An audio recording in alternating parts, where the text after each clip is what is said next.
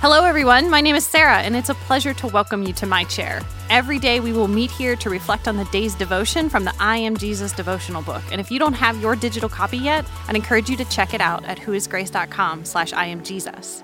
Now, my hope is that our time together helps you take your faith from weekly to daily as you become a fully devoted follower of Jesus Christ. Today is Wednesday of week one, and we are on page eight in the I Am Jesus devotional book. Our scripture for today is Psalm 103, and we are thinking today about fear. Now, maybe we don't want to think about fear, but it certainly comes up a lot in my life, and I'll bet it does in yours as well. It's astonishing to think that this is the, actually the most frequent command in the Bible do not be afraid. Angels say it, God says it, Jesus says it, Paul says it. If you read the Bible cover to cover, you're repeatedly told not to fear. And yet, we are so often faced with just that.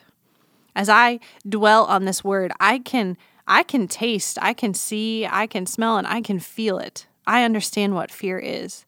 I have known it. Losing an unborn child, facing the loss of another, and just recently in the middle of the night getting one of those phone calls that you never want to get.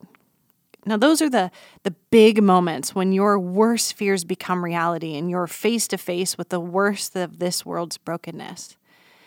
And yet, there are also these many, maybe lesser fears, like fears of failure, fear of change, fear of death. I'm sure it's not hard to bring some of your nearest fears to mind. These are the kind that are shadowing us every day. We drag them along with us, and in, in a quiet moment, in an unexpected moment, in a solitary moment, they, they'll jump in our way and they'll pull us down. They're, they're in the darkness that lurks just outside our consciousness. I have this note card that hangs near my chair that says, Be not afraid, because this is something that I struggle with. And the question underneath it says, What if I wasn't afraid anymore? How do we get there? How do we get to a place where we can say, I will not be afraid?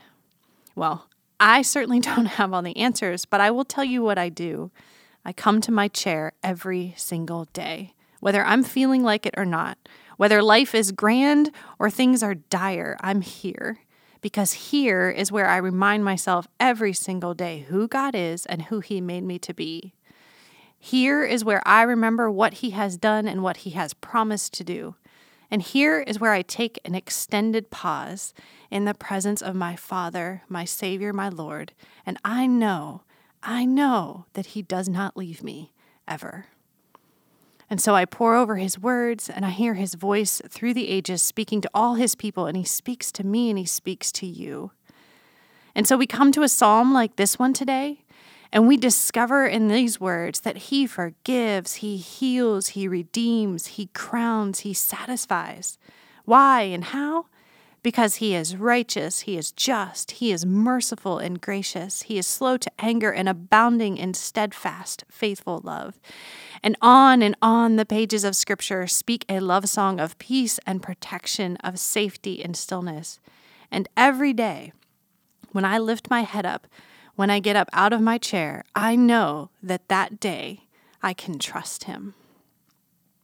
My God moment in my chair today was a small phrase in verse 14 of Psalm 103. It says, He knows our frame. Guys, He knows exactly who I am.